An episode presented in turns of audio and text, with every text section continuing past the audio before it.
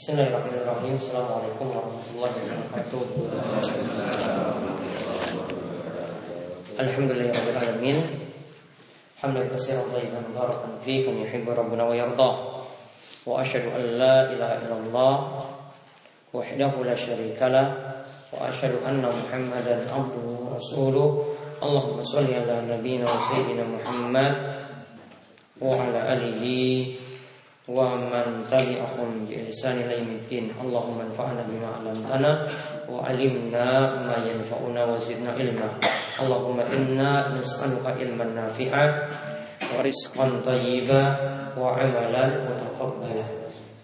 Alhamdulillah para jamaah Bapak-bapak yang mungkin-mungkin selalu dirahmati dan diberkahi oleh Allah Subhanahu wa taala. Kita bersyukur pada Allah atas nikmat dan karunia yang telah Allah anugerahkan kepada kita sekalian sehingga pada kesempatan subuh hari ini kita masih diberikan kesehatan, masih diberikan umur panjang yang mudah-mudahan semuanya itu diberikan terdapat keberkahan pada diri kita dan mudah-mudahan kita dapat mensyukurinya dan terus memanfaatkannya untuk beribadah pada Allah dan mungkin-mungkin Allah memberikan keistiqomahan. Alhamdulillah kesempatan pagi ini kita kembali melanjutkan pembahasan Imam Zahabi saking kitab Al-Kabair yaitu mengenai dosa dosa besar. Kita masih melanjutkan dosa besar nomor 40 di dosa besar nomor 40 tentang Al-ghadir bi amirihi wa ghairi dhalik. Yaitu khianat pada pemimpin ya khianat pada pemimpin dan lainnya. Yaitu ini dijelaskan tentang orang-orang yang mengingkari janji secara umum. Berarti kita diperintahkan untuk sebaliknya kalau punya perjanjian, punya janji wajib untuk dipenuhi. Namun Imam Zahabi ini membawakan judul bab sebaliknya, ya, yaitu orang-orang yang berkhianat pada janji. Tapi maksudnya di sini tujuannya supaya kita itu bisa menepati janji biar kita itu ya tidak melanggarnya. Karena kadang kalau kita menjelaskan sesuatu itu tidak langsung ya pada poinnya Ya, bisa kita menjelaskan lawannya. Li'anna syai'a ya'rifu bididdihi. Para ulama katakan karena sesuatu itu dapat diketahui dengan menjelaskan lawannya. Karena sesuatu itu dapat diketahui dengan menjelaskan lawannya. Kita menjelaskan tentang kesyirikan. Namun maksudnya adalah kita ingin menjelaskan supaya ibadah kita itu hanya untuk Allah Subhanahu wa taala. Kita jelaskan lawannya. Namun maksudnya adalah lawan yang nanti kita jelaskan. Maka boleh kita dalam penjelasan seperti itu. Nah, pada kesempatan kemarin kita sudah lihat tiga ayat yang memerintahkan pada kita untuk menepati janji. Kali ini kita lihat beberapa hadis yang menjelaskan tentang bahaya orang-orang yang melanggar perjanjian. Yaitu yang pertama dijelaskan tentang sifat wong munafik. Kata Nabi Shallallahu Alaihi Wasallam, arba'un man kunna fihi kana munafiqan haqqan.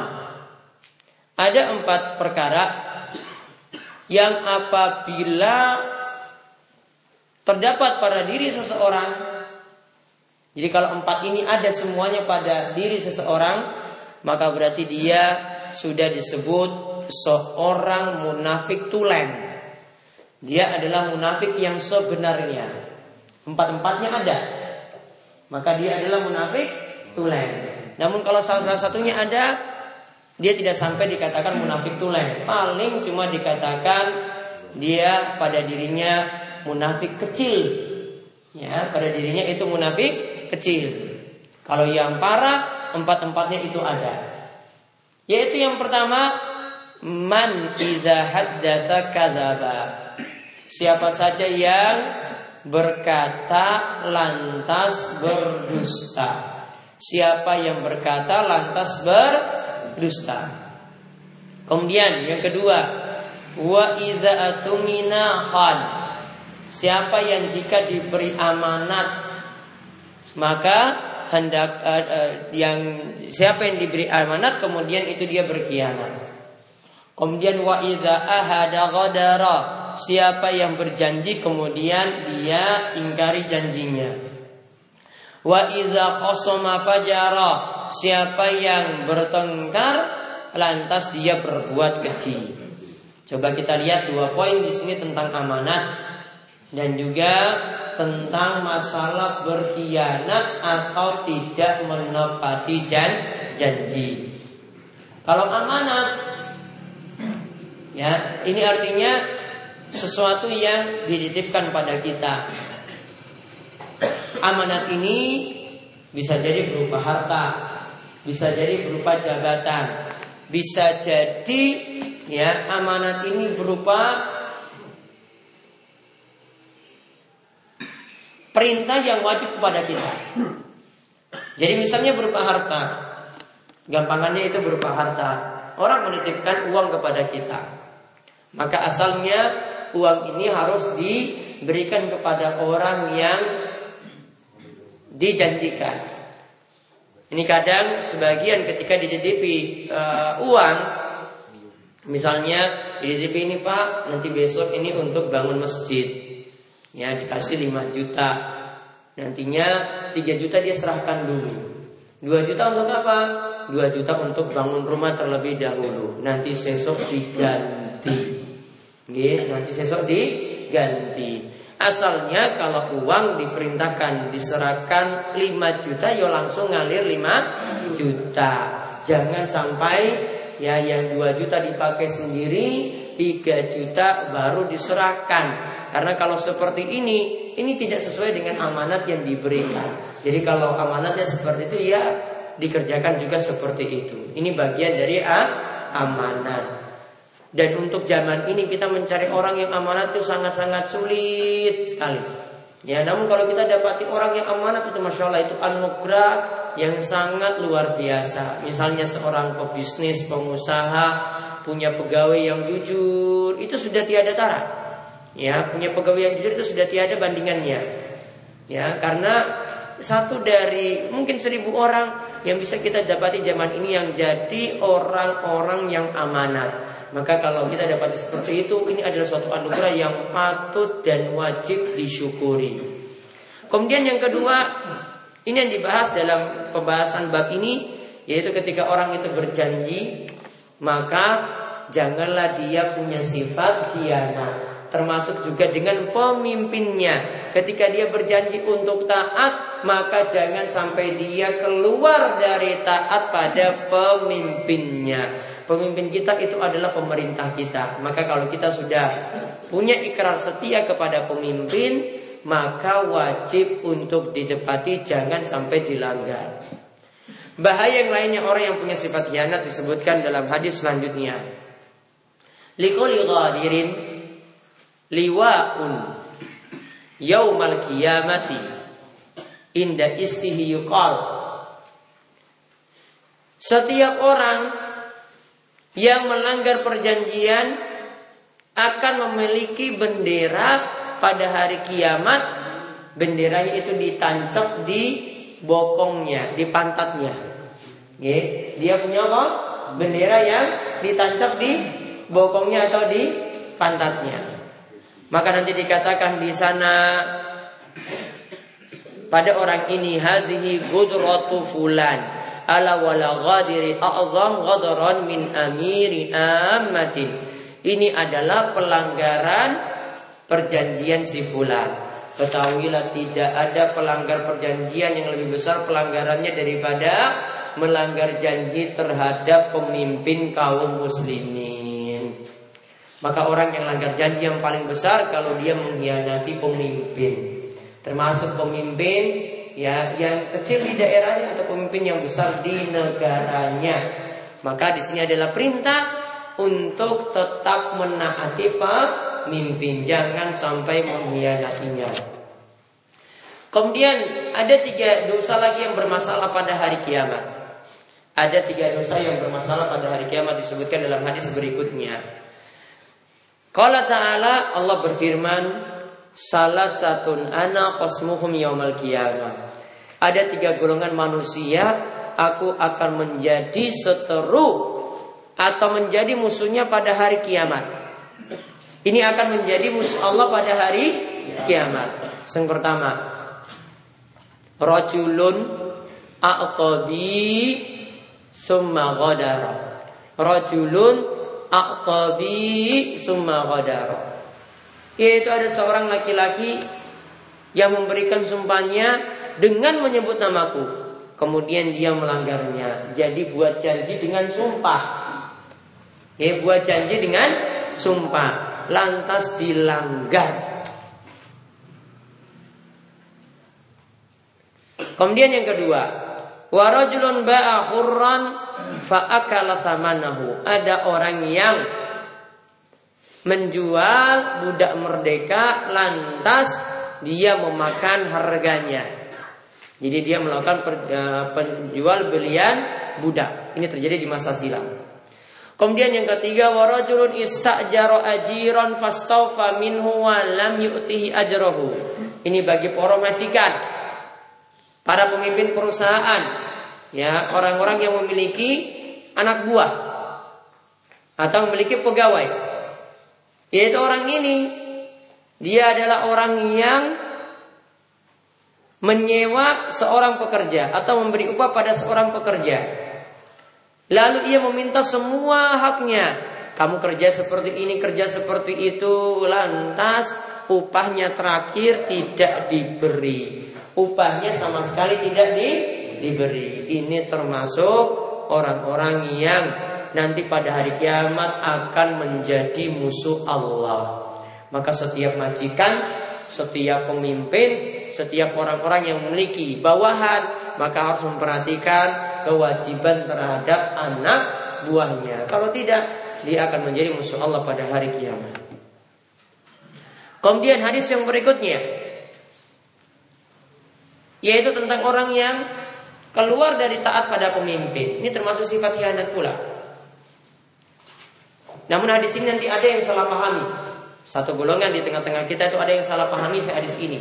Kita lihat hadisnya Nabi SAW itu bersabda, "Man khala ayadan min ta'atin lakiyallaha yaumal qiyamati wala hujjata lahu." Wa man mata wa laysa fi unuqihi bai'atun mata mitatan jahiliyah. Siapa yang keluar ketaatannya dari mintaatin dari pemimpinnya maka nanti dia pada hari kiamat bertemu dengan Allah dan dia tidak punya alasan apa-apa. Dan siapa yang mati dan dia ketika itu tidak berbaiat pada pemimpinnya, maka dia mati dalam keadaan mati jahiliyah. Dia mati-mati jahiliyah. Jadi di sini tentang masalah orang yang tidak mau taat pada pemimpin atau punya pemimpin dia tidak mau taati. Dia punya pemimpin dia tidak mau taati. Nah, pengertian orangnya itu mati mati jahiliyah perlu dicatat Mati jahiliyah maksudnya mati seperti keadaan orang jahiliyah yang tidak punya pemimpin. Mati jahiliyah itu maksudnya mati seperti orang jahiliyah yang tidak punya pemimpin. Jadi orang jahiliyah dahulu di masa silam sebelum Islam itu datang, mereka pokoknya ingin hidup bebas lampu merah, ya pokoknya nggak ada ikut aturan-aturan semacam itu ya kita jalan-jalan sendiri. Ada aturan-aturan apa? Ya pokoknya dilanggar saja. Kita punya jalan-jalan sendiri. Jadi tidak mau taat pada pemimpin. Orang seperti ini tidak mau taat pada pemimpinnya. Ada pemimpin tidak mau taat. Maka siapa yang tidak mau taat pemimpin, maka nanti dia mati seperti matinya orang jahiliyah. Artinya matinya keadaan seperti orang-orang jahiliyah seperti itu dan maksudnya bukan mati kafir. G, dan perlu dipahami di sini kalau terangkan G, ini sebagian kalangan ini salah pahami hadis ini. Ini adalah hadis yang mereka agung-agungkan supaya kita-kita ini mau berjanji setia pada pemimpinnya. Di antara yang salah menggunakan hadis ini adalah orang LDI. Ya. Jadi mereka itu punya pemimpin. Ya, mereka itu punya pemimpin. Siapa yang tidak mau mentaati atau tidak mau bayat kepada pemimpin ini, bayat itu artinya janji setia. Maka kamu itu matinya mati jahiliyah, mati kafir. Maka orang yang di luar golongan ini, di luar LDII, itu keluar dari Islam. Walaupun mungkin dia tidak terang-terangan dengan kita, namun keyakinan mereka seperti itu. Siapa yang tidak mau taat pada pemimpinnya, kamu gak mau ngaku ini pemimpinmu, maka berarti kamu mati mati jahiliyah. Mati jahiliyah menurut mereka adalah mati kafir. Maka dulu itu lebih ekstrim daripada saat ini. Dulu itu kalau kita masuk ya ke masjid mereka, ke rumah mereka, itu dipel-pel ya. kenapa? Wong kafir kamu itu. Kenapa wong kafir? Kamu nggak mau mengakui pemimpinku. Ya, nggak mau mengakui pemimpinku, maka kamu itu kafir, wong kafir itu najis. Kalau masuk rumah maka dipel gitu. Mungkin awal-awal enggak. Ya, nanti pas kita pergi baru nanti di dibersih, dipel seperti itu. Namun sekarang sudah berkurang, mungkin enggak ada. Karena mereka takut orang-orang itu jauh terus dari mereka. Namun mereka masih punya keyakinan ini. Orang yang di luar golongan mereka itu adalah orang-orang kafir, orang-orang yang mati-mati jahiliyah. Makanya yo masjidnya masjidnya sendiri. Mereka nggak mau itu masjidnya masjid umum itu nggak mau. Pasti nanti ada tanda panah itu loh masjid LDI di situ loh. Kamu kalau mau sholat ya di situ. Ya mau ngajinya, ngajinya ya juga di situ. Nggak mau gabung-gabung sama orang lain, nggak mau terbuka. Ya coba mementingkan golongannya sendiri. Kurban apalagi ya kurban ya makan ya kamu lihat makan daging sendiri kita ini sendiri ya nyembelih kurban itu sendiri. Nah itu ya mereka mau berkota-kota tidak mau berbaur dengan kaum muslimin. Dulu itu sebenarnya sudah ditutup mereka. Ya. Yaitu dulu itu namanya lemkari. Ya, di bawah dukungan Partai Beringin. Ya. Dulu itu di bawah dukungan Partai Beringin. Makanya tetap terus ada sampai saat ini juga. Nah, sampai saat ini baru diganti dengan LDI dulu itu sudah dilarang keras muncul lagi sekarang ini. Namun karena ada sokongan seperti itu ya jadi tetap ada ya seperti saat ini. Nah itu pemahaman yang paling kelirunya itu ini pakai hadis ini supaya orang-orang itu mau berbaiat kepada mereka. Mereka itu punya ya seperti ada gubernurnya ada, ada pemimpin tingginya ada, nanti ada pemimpin daerahnya itu ada, semuanya itu harus ya ketika itu janji setia kepada pemimpinnya masing-masing.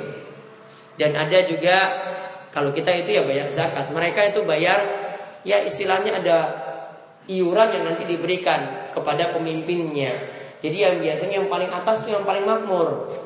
Yang bawah-bawah ya tetap miskin seperti itu terus. Ya. Jadi mau berkotak-kotak menganggap yang di luarnya itu sesat, menganggap yang di luarnya itu kafir, ya karena matinya mati apa tadi? Jahiliyah. Coba kita ini dikatakan masih jahiliyah. Ya, karena tidak mengaku pemimpinnya. Maka ini tujuan yang sangat keji ya dari golongan semacam itu. Jadi tolong jangan disalahpahami hadis ini. Hadis ini maksudnya kita diperintahkan taat pada pemimpin kita saat ini. Jadi pemerintah kita itu kita wajib taat. Kemudian Nabi SAW juga berkata, man ahabba ayyuz ayyuzahzaha anin nar wa yudkhal wa yudkhilal jannah falta'tihi maniyatuhu wa huwa yu'minu billahi wal yawmil akhir. Siapa yang ingin dijauhkan dari neraka? Semua pasti ingin dijauhkan dari neraka. Dan ingin masuk surga maka biarkanlah kematian mendatanginya sedangkan dia dalam keadaan beriman pada Allah dan hari akhir. Lalu waliyati ilan nasil ladzi yuhibbu ayyuta ilaihi. Dan hendaklah dia perlakukan orang lain seperti dia ingin diperlakukan pada dirinya sendiri. Contoh, ada yang punya pembantu. Kita makannya seperti ini, senang seperti itu, maka berilah juga makan kepada pembantu juga seperti seperti itu. Kita ingin orang lain suka berbuat baik kepada kita. Contohnya apa? Misalnya kita ingin kalau orang lain itu punya utang kepada kita, nyaurnya itu tepat waktu. Senang kan? Senang. Maka untuk orang lain juga kita perlakukan yang sama. Kalau kita punya kewajiban utang pada orang lain juga nyaurnya tepat waktu kalau mampu untuk nyaur tepat waktu. Beda kalau orang yang punya udur. Maka kalau kita senangnya bagaimana? Kita juga perlakukan orang lain juga seperti itu juga. Kita kalau senang, ya orang lain itu kalau bertamu ke rumah kita, kita senang layani dia seperti itu, ya kita senang dilayani seperti itu maka untuk orang lain juga kita layani juga dia seperti seperti itu pula apa yang kita suka layani orang lain juga seperti tadi maka itu tadi Nabi SAW katakan ini kaidah dalam kita bermuamalah atau interaksi dengan orang lain dengan tetangga seperti tadi kita senang nggak kalau ya Orang lain itu putar suara musik itu keras-keras di sebagian tempat. Kalau di sini jarang. Kalau di daerah timur sana dia punya speaker ya. Kalau mau putar musik satu kampung itu dengar. Ya. Satu kampung itu dengar.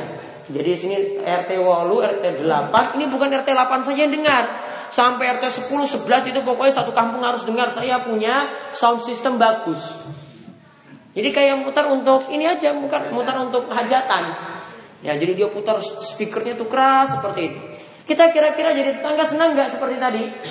Enggak. Maka kalau kita tidak senang dengar seperti tadi, maka jangan buat buat orang juga seperti itu.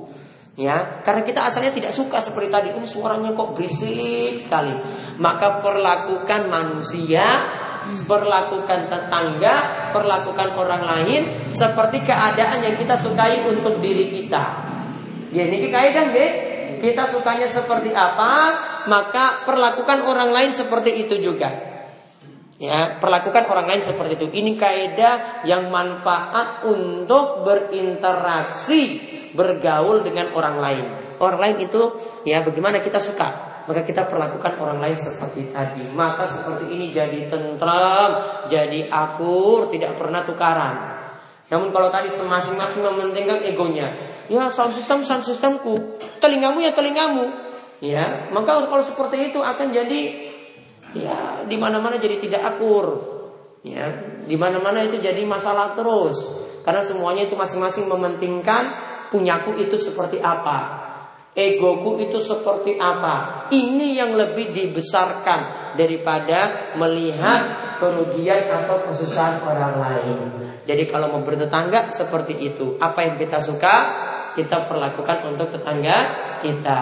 Begitu juga dengan sedulur seperti itu. Apa yang kita suka lakukan dengan sedulur kita juga seperti itu. Begitu juga kepada ya aparat pemerintah. Kita suka seperti apa maka kita berlaku dengan mereka juga dengan baik. Kemudian Nabi katakan, "Wa man bay'a imaman fa atahu safqata yadahi yadihi wa samrata qalbi falyu'ti in istata'a." Dan barang siapa yang membayat seorang pemimpin, bayat tadi itu apa?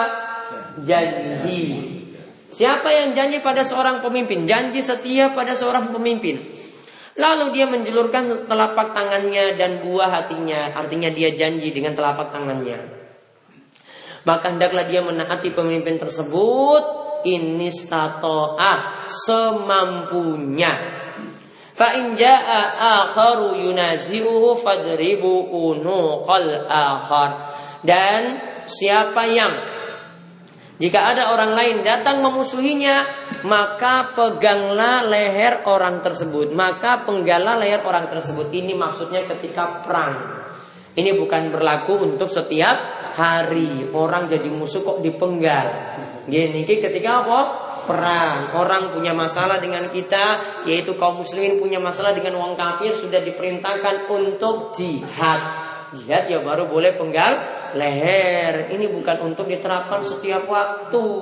Di hadis itu mesti lihat-lihat cara penerapannya atau pemahamannya seperti apa. Ya, jadi ini bukan diterapkan sembarangan. Wah, kata ini wong terus setiap hari.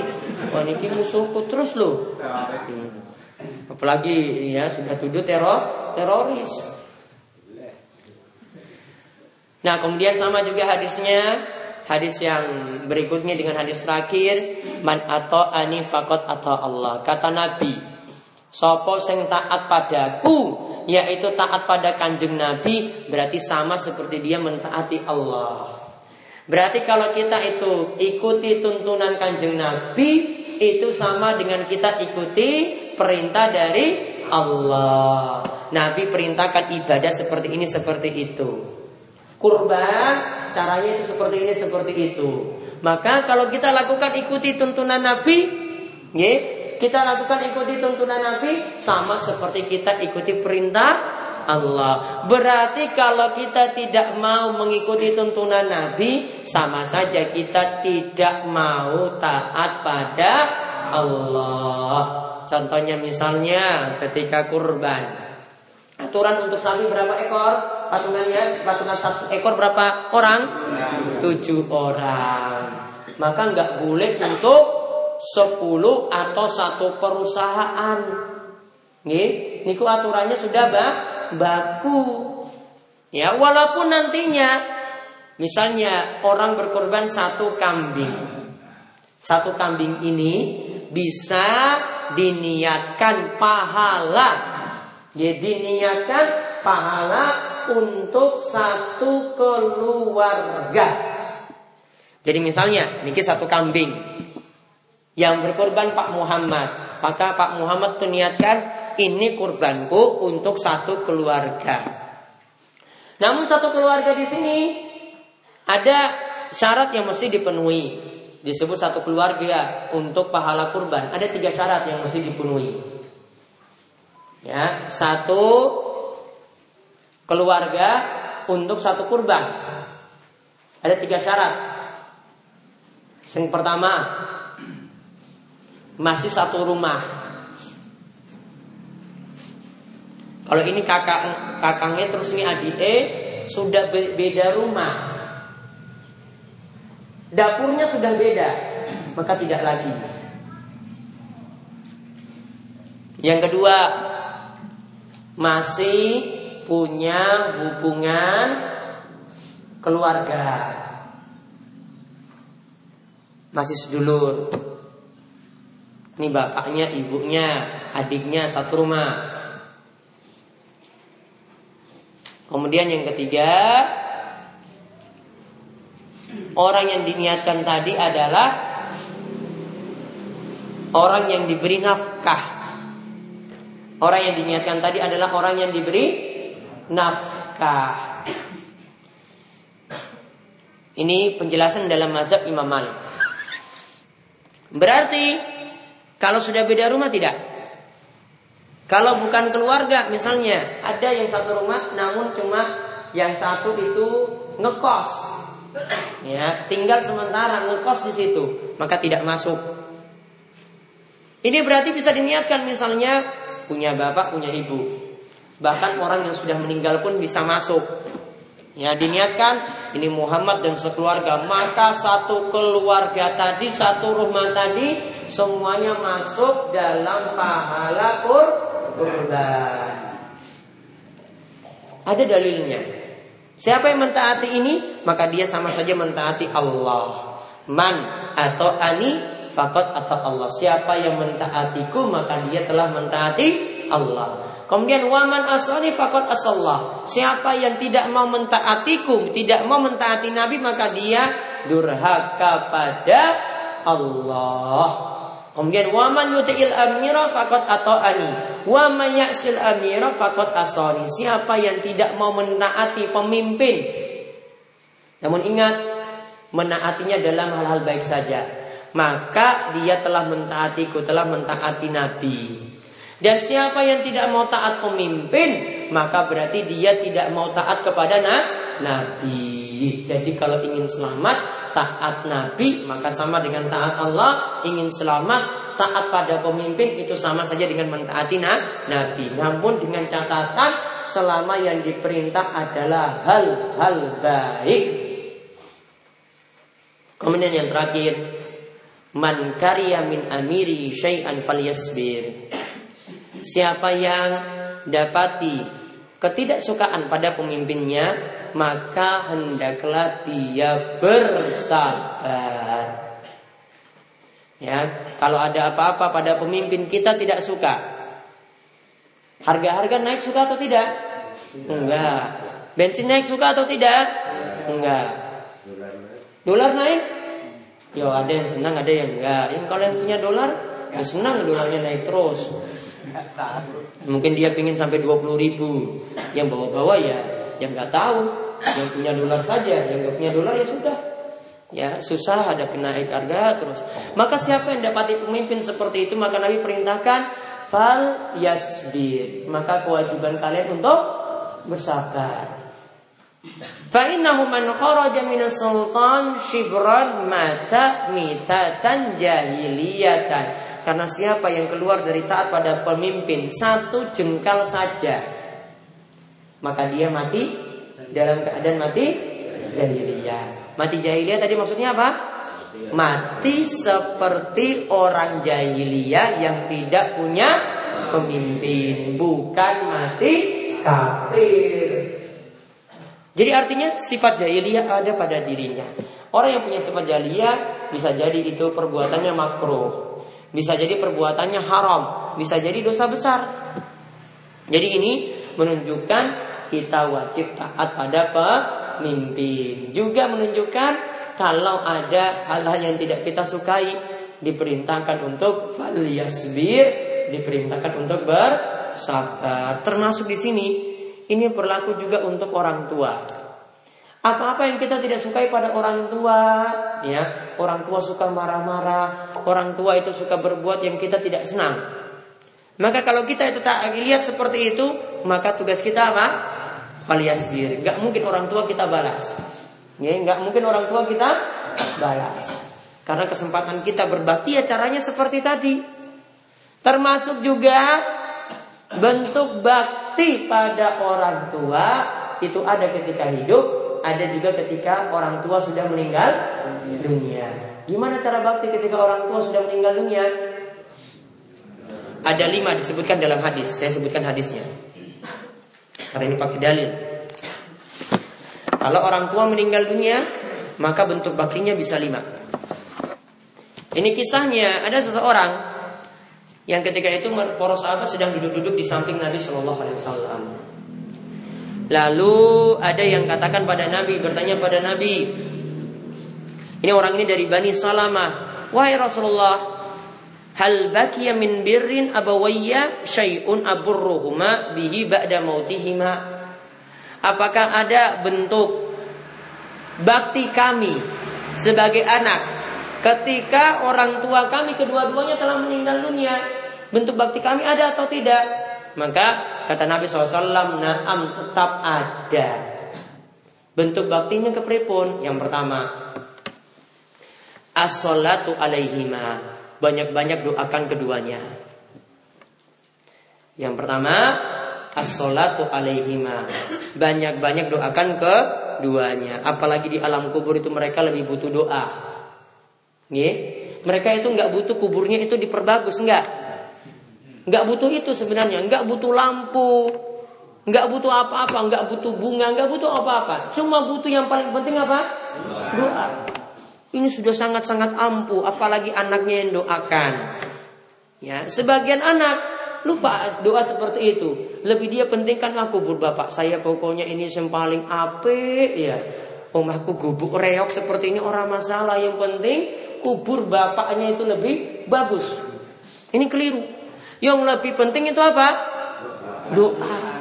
Doa itu lebih penting. Yang kedua, istighfar lahuma. Banyak mohon ampun untuk dosa-dosanya. Ya, yang kedua, banyak mohon ampun untuk dosa-dosanya. Jadi minta oh ampun untuk keduanya pada Allah ya Allah ampunilah dosa-dosa kedua orang tuaku Kemudian yang ketiga, infazu ahdihima min ba'dihima, penuhi janji keduanya setelah matinya. Jadi entah dulu orang tua pernah janji, wah kalau le kalau saya punya tanah ini, tolong nanti diwasiatkan. Ya, ini jadi wasiat untuk bangun masjid. Namun kemarin wasiat nih aturannya kan tidak lebih dari sepertiga. Taruhlah memenuhi itu. Maka wasiat tadi itu wajib dijalani. Ini janji dari orang tua yang mesti dipenuhi. Bisa dalam bentuk wasiat. Yang keempat kata Nabi, wasilaturrahim allati la illa bihima. La jalinlah hubungan dengan sedulur. Dengan keluarga. Bapak punya keluarga, maka jalin hubungan dengan mereka-mereka tadi semuanya. Kemudian yang terakhir yang kelima, ikramu sadiqihima. Muliakan teman-teman orang tua. Dulu bapak kita nih, ini ini kanca dekatnya yang ini. Apa-apa yo ketika itu yang ngadu ke situ, ya jalan-jalannya bareng temannya terus. Ini teman dekat. Maka kalau kita muliakan ini terus, maka itu sama saja kita bakti pada orang tua. Pernah Ibnu Umar itu menemui seseorang yang dulu bapaknya ini teman dengan bapaknya Ibnu Umar yaitu Umar. Ini punya anak, teman bapaknya dulu punya anak. Ibnu Umar tahu ini adalah anak dari teman bapaknya dahulu. Maka ketika itu Ibnu Umar, padahal orang terhormat, Ibnu Umar itu orang terhormat. Kalau saat ini seperti orang-orang yang punya mobil Mercy, okay? yang punya mobil mahal. Ketika itu lihat teman dari bapaknya dahulu ini punya anak ini jalan sendiri. Dia suruh, ayo naik di belakang saya. Saya punya hewan tunggangan ini, saya boncengi kamu. Ini dimuliakan dengan kendaraannya tadi. Ya, kenapa alasannya seperti itu? Karena dulu bapakmu itu pernah berbuat baik dengan bapakku, jadi teman dekat. Berbuat baiknya seperti tadi. Dan ada lagi bisa ditambahkan di luar hadis tadi adalah sodako atas nama orang tua. Sodako atas nama orang tua.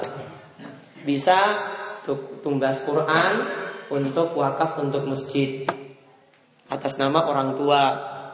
Bisa juga nanti kurban. Ini menurut pendapat sebagian ulama boleh sodako itu wujudnya adalah kurban atas nama orang tua yang sudah meninggal. Ini salah satu pendapat dari mazhab Syafi'i. Walaupun Imam Nawawi tidak menyetujuinya. Ya, namun pendapat sebagian mazhab dalam ulama mazhab Syafi'i ya boleh berkurban atas nama orang yang sudah mati. Jadi orang tua bisa wujudnya seperti tadi. Ini atas nama sodako. Karena nanti kurbannya kan setelah disembelih dibagi-bagi. Nah bentuk pembagian tadi itu adalah sodako untuk orang lain. Jadi itu manfaat juga untuk orang tua. Wallahu a'lam bishawab. Monggo jika ada pertanyaan dipersilahkan Pak Mujadi. Assalamualaikum warahmatullahi wabarakatuh. Waalaikumsalam warahmatullahi wabarakatuh. Yang ingin saya tanyakan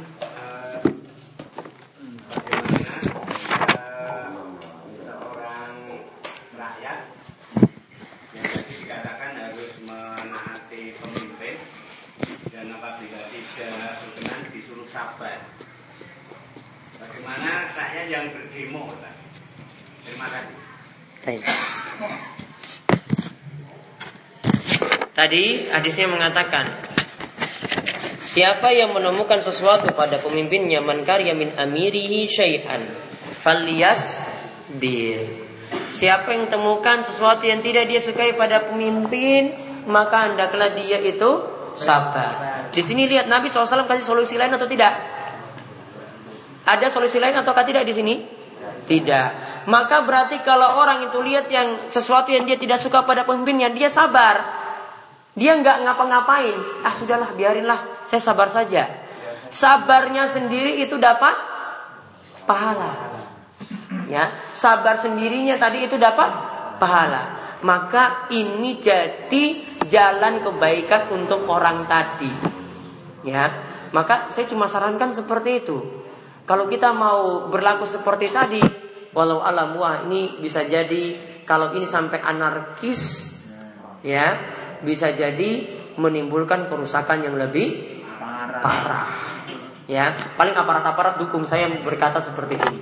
ya menekan orang-orang biar nggak ini ya Jangan sampai Nih, ini kalau Pak Polisi dengar seperti ini, oh iya betul sekali Ustaz seperti itu. Iya betul Pak, saya dukung seperti tadi. Suruh mereka sabar saja. Kalau mereka ngaji ngerti, pasti nanti jalankan hadis ini. Ya, gitu. Ya, ini lebih besar. Ya, kadang kita itu banyak ini mengeluh banyak ya pokoknya kita ini sajalah di demo sajalah ya. Kadang itu karena tidak sabar ya. Coba sabar-sabar sedikit saya seperti itu. Ya, itu lebih menekan kerusakan yang ada. Ya, biar tidak jadi yang lebih parah daripada itu. Dan ini adalah wasiat dari Nabi. Konten Male? Ada lagi yang lain? Apa aja? Waalaikumsalam warahmatullahi wabarakatuh.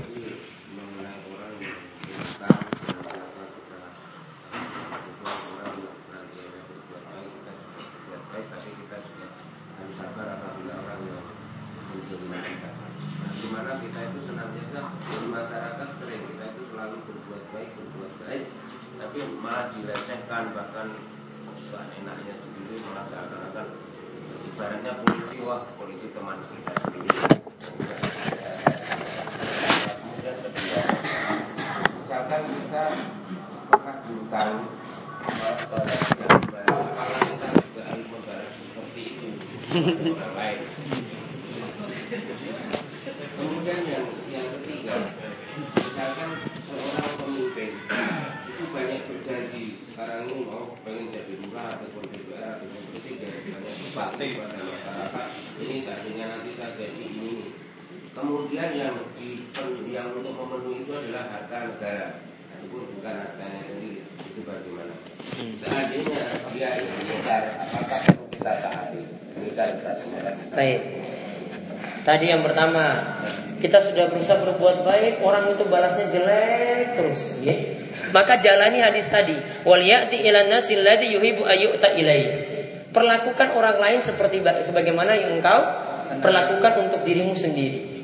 Kalau kita sudah berbuat baik seperti itu, kita senang kan? Maka jangan balas orang lain lagi. Maka apa yang dia buat untuk kita, jangan kita balas. Hadis ini sudah untuk jawaban tadi. Ini sudah sangat-sangat memuaskan dan ini sejalan juga dengan firman Allah, "Wala tastawil hasanatu wala sayyi'ah idfa billati hiya ahsan." Yang namanya yang baik dan yang jelas ya jelas beda. Namun kalau ada yang berbuat jelek padamu kata Allah, maka balaslah dengan yang lebih baik. Orangnya itu nggak pernah senyum kalau di jalan, ya. Perlu disapa atau tidak? Ya perlu disapa, ya. Assalamualaikum. Kalau orang sim-sim juga ya wes men. Iya. Karena kan sebagian kayak gitu. Aduh kok ini kok ini ayo senyum senyum ayo Pak senyum senyum senyum senyum. Saya tuh kadang kayak gitu tuh. Bu, saya sudah mau tunggu dia ini kapan senyumnya nih. Saya mau senyum gitu. Aduh nggak dibalas-balas ya sudahlah. Ya saya mau balas ya dia kayak gitu ya sudah. Nggak perlu dibalas cemberut lagi. Ya, nggak perlu. Ya. Nggak perlu dibalas seperti itu. Balas dengan yang lebih baik. Itu insya Allah akan jadi lebih tentram. Ya. Karena coba kalau kita balas yang jelek dengan yang jelek, misalnya Wah, bingi ki sendalku yang masjid hilang. Ya. Nanti berikutnya sudah saya nyolong orang sendal orang lain lagi lah, balas lagi lah, biar ini. Akhirnya nggak rampung-rampung nyolong sendal lagi tadi lo di masjid. Nanti besok yang datang lagi, ah sendalku hilang yang ini tak colong. Besok lagi yang berikutnya sama seperti itu nggak rampung-rampung. Karena jelek terus dibalas dengan jelek. Namun kalau di stop sudahlah, sendalku ya sudah, saya pasar saya saya beli lagi sendal sendal yang baru, selesai. Nggak dibalas lagi yang selesai. Namun kalau balas dengan yang jelek nggak pernah rampung, rampung. Kemudian utang tadi tidak dibalik-balikan. Kalau ada yang utang kepada kita, kita balas lagi seperti itu ya jawabannya enggak. Ya, balas tetap dengan yang lebih baik. Orang nggak balikan utang kita ya sudah doakan saja ya Allah mungkin nanti hartanya berkah, utangnya itu dia ingat ketika tidur gitu. Doakan gitu aja. Ya, mudah-mudahan dia tidurnya nggak tenang ya Allah mikir utangku terus gitu. Iya kan? Itu kan bukan doa yang jelek kan? Iya itu bukan doa yang jelek, cuma bermikir ngutang kok bermikir coba. Belum sahur ini, coba mi mikir. Ya mudah-mudahan tidurnya nggak tenang ya Allah, mikir utangku, mudah-mudahan sadar. Nah iya. Akhirnya kan Ya itu bukan doa jelek. Kalau doa jelek itu ya mungkin ini kalau nggak berutangku ya Allah, di sekali-sekali dikasih cobaan gitu. Itu kan jelek. Kalau ini kan tadi cuma mikir ya Allah dalam mimpi saja dia mikir gitu. Nah, itu kan sudah. Kemudian yang berikutnya pemimpinnya banyak ingkar janji ketika kampanye ya ini besok nanti di dusun ini nanti insya Allah akan dibangun jalan gitu nanti pokoknya milik saya. Pokoknya yang dia sudah janji ya sudah, itu urusan dia dengan Allah. Nge? Itu nanti dituntut pada hari kiamat. Pokoknya kita bagaimana sebagai rakyat ya pokoknya taat saja pada dia. Masalah janji-janjinya sudah biar dia nanti mikir sendiri. Ya, dia kan sudah banyak ngomong, ya, sudah banyak janji. Nanti Allah akan catat semuanya. Malaikat sudah nyatat. Maka nanti urusan dia dengan Allah nanti pada hari kiamat. Ini bahaya. Ya makanya jangan banyak janji kalau tidak bisa ditepati. Ada lagi terakhir? Saya, saya.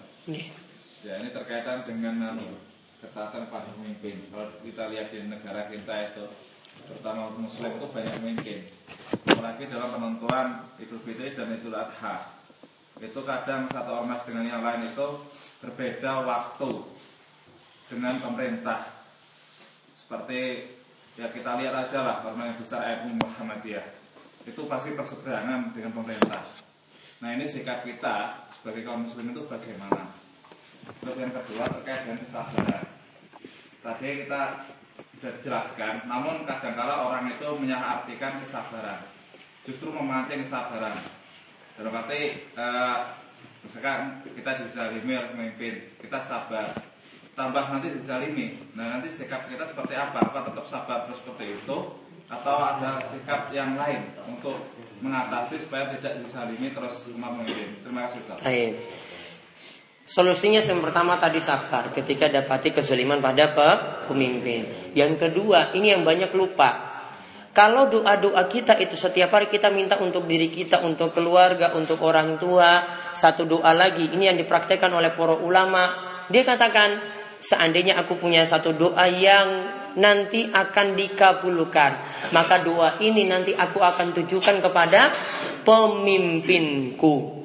Banyak yang lupakan do, doa. Maka kalau imam itu dalam khutbah Jumat itu banyak doakan pemimpin terus. Karena baiknya pemimpin yang nanti dia doakan nanti baik juga rakyat. Ya, baik juga rakyat. Jadi jangan lupakan doa ini. Baik ketika nanti di khutbah Jumat, itu ingatkan dan nanti orang-orang tahu, oh, orang ini sangat cinta sekali pada pemimpin. Doanya terus pada pemimpin. Untuk doa dia baca untuk diri sendiri juga. Dia doakan dirinya, orang tua, keluarganya, istri, anaknya. Dia juga jangan lupakan doa pada pemimpin. Ya, ini sangat doa yang sangat utama. Nanti pemimpin yang di desa, yang di kecamatan, di kabupaten, sampai pemimpin negara juga termasuk dalam doa ini. Ini sudah sangat luar biasa. Apakah perlu bersabar terus kalau dizolimi?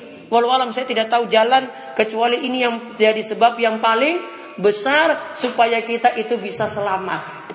Karena dahulu pernah para sahabat itu dapati pemimpin yang lebih parah daripada itu. Ya, Al Hajjaj bin Yusuf ini pemimpin yang sangat parah. Dia itu bunuh ulama. Ini bukan hanya misalkan bunuh orang. Sampai yang dibunuh itu para ulama. Sahabat-sahabat itu mereka tetap sholat di belakang imamnya ini Al Hajjaj bin Yusuf As-Saqafi. Tidak pernah memberontak. Seandainya mereka mau emosi, kamu itu bunuh para ulama.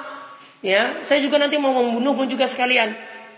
Tetap ketika itu para sahabat Nabi, Ibnu Umar dan yang lain tetap sabar hadapi pemimpin yang sangat-sangat kejam seperti ini coba.